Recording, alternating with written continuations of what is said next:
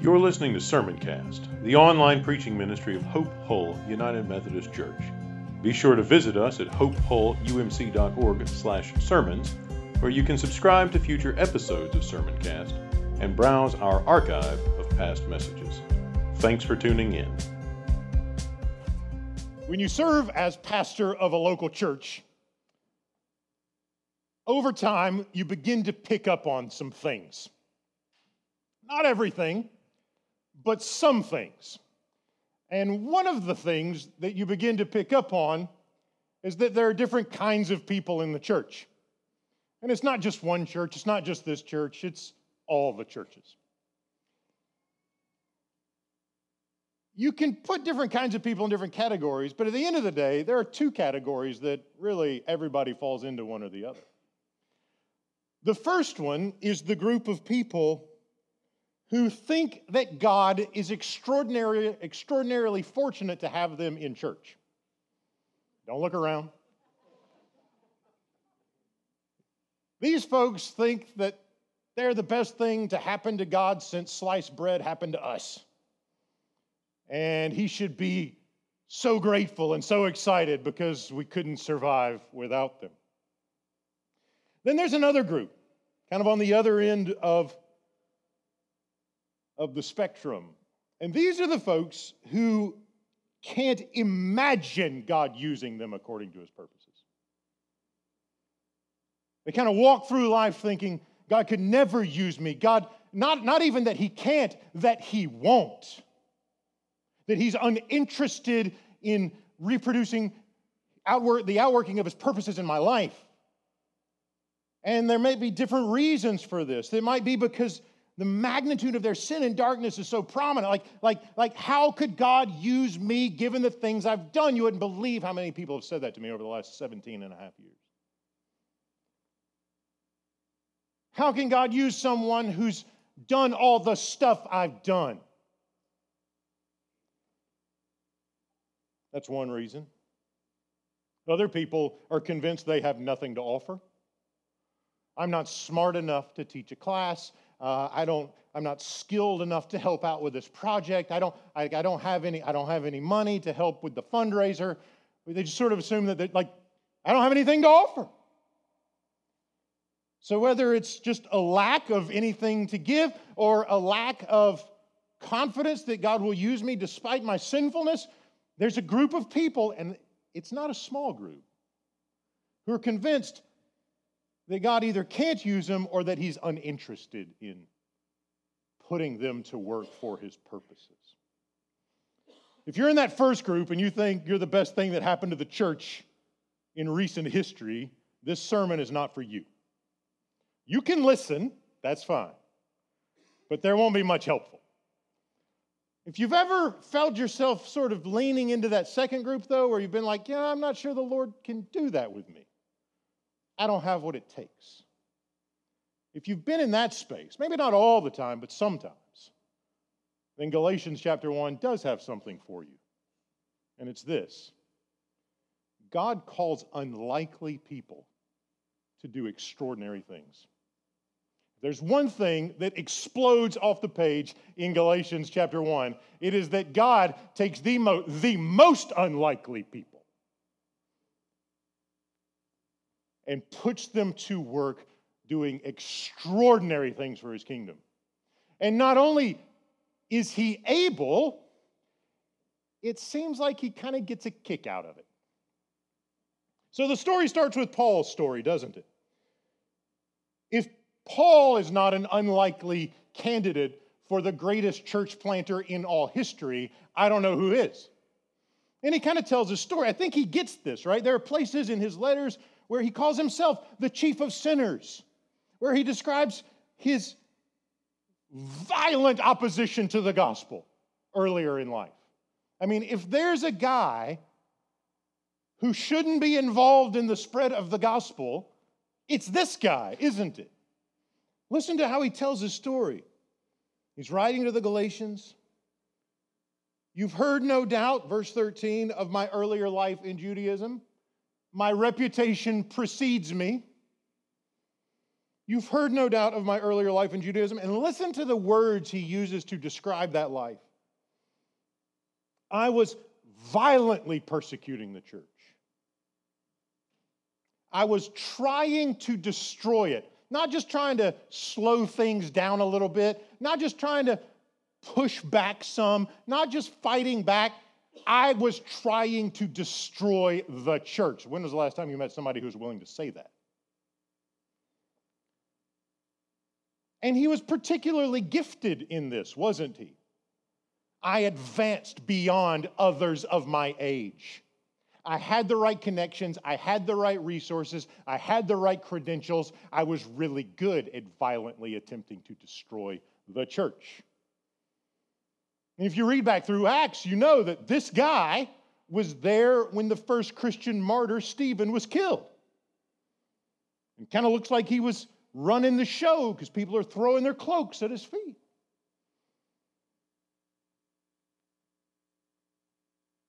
Just to put things in perspective, we're talking about a guy in the Middle East, Palestine, who, for religious reasons, kills people. What's the word we use for that today? So, if you want to get your head around what Paul was like in his earlier life, he's a religious extremist. And if you were around today, he'd be on a terrorist list because he made it a point to kill people who he thought were a danger or a threat to his religion. Does he sound like an unlikely candidate for Christian missionary? I think so. If that doesn't disqualify you, I'm not sure what does. I mean, this guy is the last person they'd go looking for. And he seems to get that too, right? Because when he tells the story, later on, he says, People were saying the one who used to persecute us is now proclaiming the faith. And it's almost like they're saying it in disbelief, like, like, I've heard this guy, Paul, is out here now proclaiming the faith he once tried to destroy, but I, I, I have to see you to believe it. Like, they're a little skeptical of that, and for good reason. Maybe they think he's trying to, like, cozy up to them so he can get some insider information and then turn on them when the time is right. Spring the trap. He was untrusted, he was violent. He was an up and coming influencer, and he was using all of his power to destroy the church. We'll put him in the unlikely category. He's not the only one in the unlikely category in the New Testament. You read back through the Gospels, all the people Jesus called are in the unlikely category. That's why I say it's not just that he kind of occasionally picks unlikely people, because most of the people in the Gospels who Jesus puts to work are unlikely characters, aren't they? They're not the religious influencers. He doesn't go after the credentialed clergy. He's not, let me get some PhDs and some people with MBAs and some credentials and let's get some wealthy people in here to bankroll this project. Like, that's not the strategy. You can imagine if a PR guy got hold of Jesus in the first century, he'd have a whole list of things they had to change.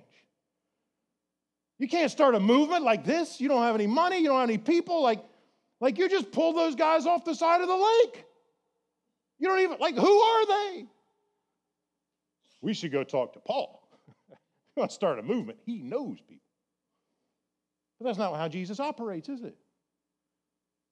He goes and finds people who have no influence. He goes and finds people who don't have a ton of resources. He goes and finds people who aren't well connected. He says, Follow me. I'll teach you how to fish for people. Follow me, I'll teach you how to change the world. I think he gets a kick out of using unlikely people to take the gospel to the nations. So if you ever felt like you're in that unlikely category, you're in good company because you're there with Paul and you're there with Peter and you're there with James and you're there with John. and the others. They were doubted by their contemporaries, sometimes called, criticized, I should say, by their opponents as why does he pick these uneducated guys? Why are they the ones out here leading the movement? Jesus does this. He intentionally and purposefully calls unlikely people to do extraordinary things for the gospel. I think I know why. I think it's the same reason that he picks the Hebrew people, who weren't even a people before he got hold of them, instead of a powerful nation with resources and structure. He picked a bunch of nobodies wandering around in the desert. Said, I'm going to bless every family of the earth through you. Because here's the thing when God uses unlikely people to bless the nations, it's unlikely that anyone says, you know, this could have happened without God's involvement. Like if he picks unlikely people, then any one watching with their eyes open would have to say, like, this person could not do this on their own. God must be at work. And that's exactly the sort of thing we find in Acts. These uneducated guys, if it's not of God, it'll fizzle out. Because they're not the kind of people who start movements. They're not the kind of people who are successful. They're the most unlikely type to change the world. And that's exactly what happens, isn't it? Because God is with them, because God is present with the Hebrew people in the wilderness and carries them in to the promised land, because God is present in Jesus and gathers his people to him, nobody's, then unlikely people, the folks you never suspect, become the front lines of the advance of the kingdom of God in the world. Not the power players, the blue collar guys down by the lake. God uses, calls unlikely people to do extraordinary things for the kingdom. Question is, how do unlikely people become available? So if we're in that space and we're thinking, I'm not sure how God could use me, like I don't have the rhetorical skill, I don't have kind of the, the Bible knowledge. I don't, I don't, I'm, I, I've still got this background where people aren't going to trust me because they know the sinful life I've lived in the, lived in the past. What do I do? Number one, start listening for his call. And don't assume he won't, because he will. He does. If you're in the unlikely category, he's more likely to call you than someone who thinks that he really needs them on board. At least that's been my experience. The folks who think God is lucky to have them on the team, He doesn't go to them when He's got something important to do. So open your ears. That assumption, God can't use me or God won't use me, is like closing off my senses to what He wants to do. Stop it. Don't do that anymore.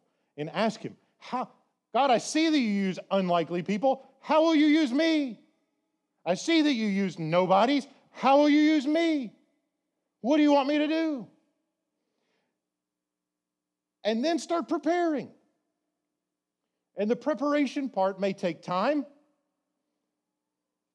Could be a longer time, could be a shorter time, but there's always preparation. God always prepares his people. Even the Apostle Paul who knows his Bible backwards and forwards, doesn't just go straight to the mission, he goes off to prepare.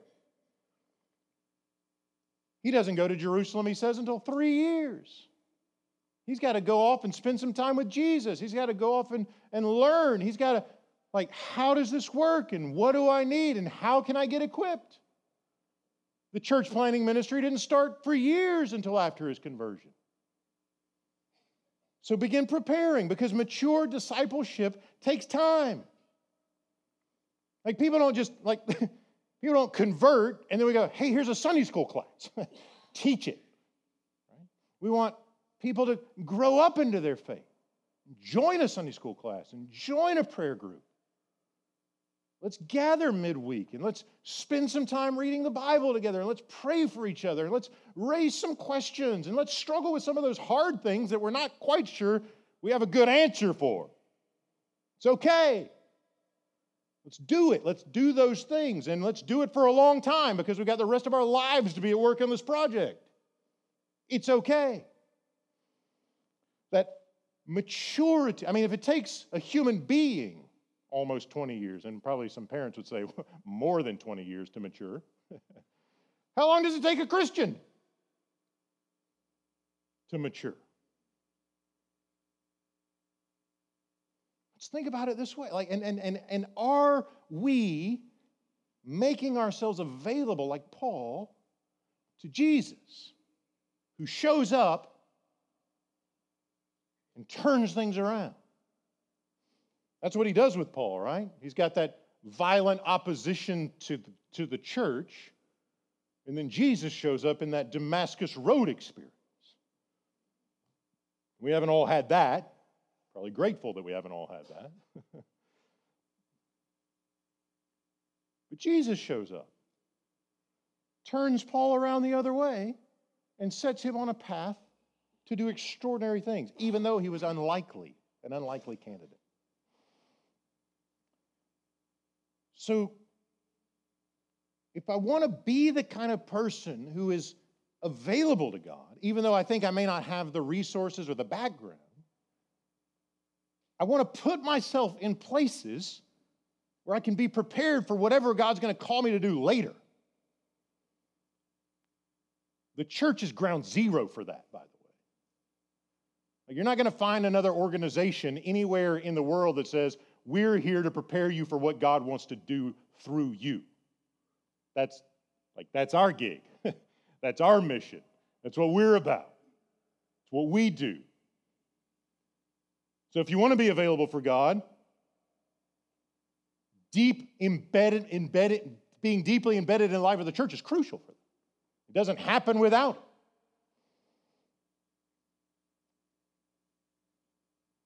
We have to prepare ourselves and we have to be able to distinguish, this is crucial, between preparation and procrastination. Here's what I mean by that there are folks who will stick around for 20, 30, 40 years and never step into what God is calling them to do because they think they're not ready yet. If you've been going to Sunday school for 20 years, we can probably do something with you. Okay? That's my hunch. If you get to that point you're still making excuses, you're procrastinating, not preparing. So let's make that distinction and let's offer ourselves for what God wants to do through us. The other thing we have to remember is that He might call us to do something nuts. I mean, crazy. That's what He does he frequently calls unlikely people to do crazy stuff, or at least everybody else thinks it's crazy. I've known a lot of folks over the years who've been willing to do the crazy things God calls them to do. I know a really talented guy in Mobile who moved his wife four or five kids. I forget how many. He had a lot of kids, more than me. Moved his wife and his children into one of the worst neighborhoods in Mobile and planted a church. Light in the darkness. I know people in Montgomery who could afford to live in the suburbs but instead move into the city because they believe God has called their family to be light in the darkness. And everybody looks around and says, I admire you and better you than me. I have to ask myself, would I be willing to do that if I really thought that that's what the Lord wanted from me? And that's a hard question to answer.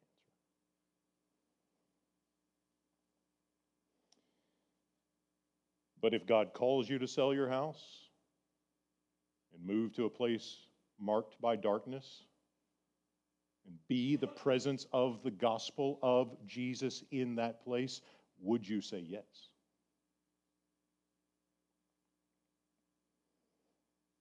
I know a guy who used to live in Alaska, ran a global photo expedition business. So, like, if you wanted to go to Africa and take pictures of lions, you call this guy in Alaska and pay him a lot of money, and he would organize the entire trip flights, buses, transportation, safari, and you show up with your camera, and he will get you up and you can take a picture of the lion. That was his job, and he was good at it. Sounds pretty lucrative, honestly. 10 or 12 years ago, the Lord said, Sell all, sell all your stuff, move to Costa Rica, and start rescuing girls from human slavery. And tell them about me. And he did.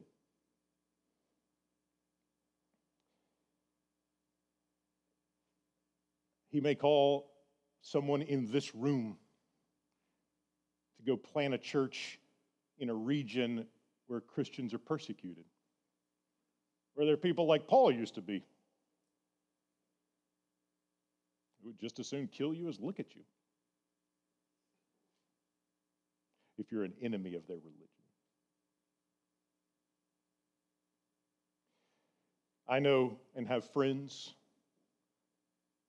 who went to school for one thing, having nothing to do with missions, so that they could go into closed countries undercover and start planting churches in secret, knowing that if they were discovered, they would be those people you might hear about on the news that disappeared and no one's heard from them ever since.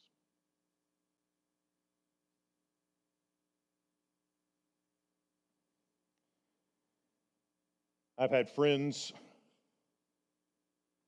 who have been deployed in mission to islands with no Christian presence so that when they showed up, they were the only Christians.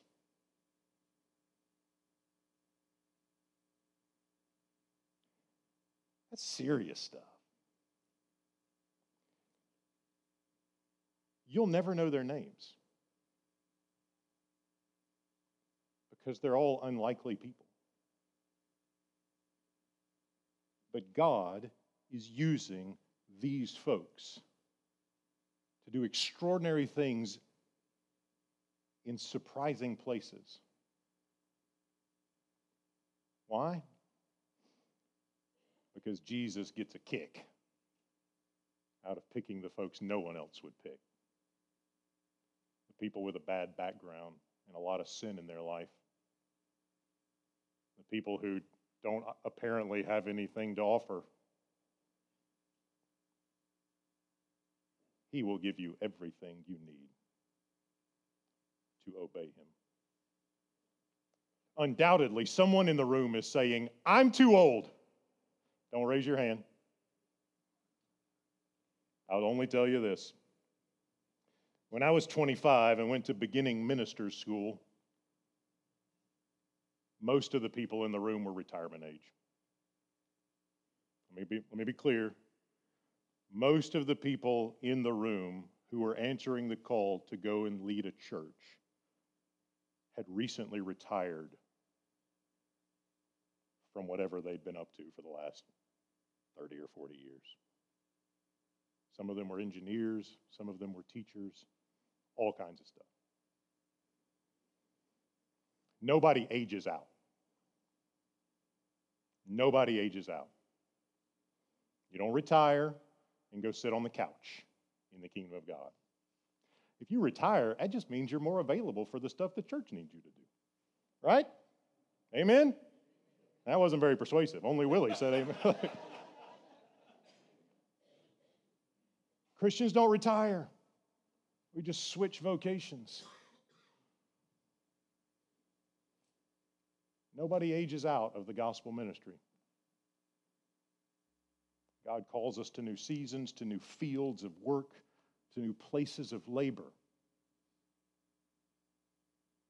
But there is always something for you to do. Always, always, always. And it shows up in unexpected places. You heard Josh's story a few minutes ago. He didn't go to work that day expecting to have to talk to somebody about Jesus.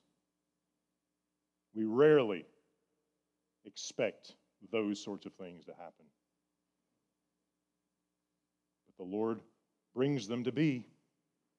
And the Lord brings us to those places. And sometimes it takes an uncomfortable conversation to be obedient and faithful to Jesus. Other times it takes a radical renovation of my life and family. Sometimes it takes a willingness to say, I will go wherever you send me, no matter what it costs. And no one is too unlikely to be exempt from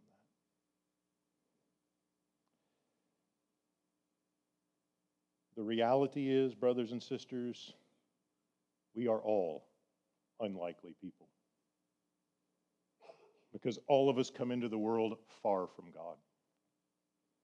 All of us come into the world needing Jesus to take hold of us and draw us to Himself and cover us with His grace and give us new life and give us the new birth and give us His Spirit. Give, give, give, give. He gives everything we need His presence, His life, his wholeness, his love. I do have something to say to you folks who thought you were the best thing that ever happened to God. You're not. You're unlikely to. And he longs, he longs to deploy you for his purposes. It will require humility. It will satisfy the deepest places of your soul.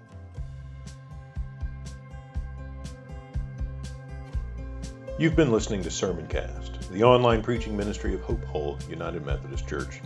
If you enjoyed this message, consider sharing it with a few friends. Remember to visit us at hopehullumc.org/sermons and subscribe to get notified when new content is posted. Thanks for listening.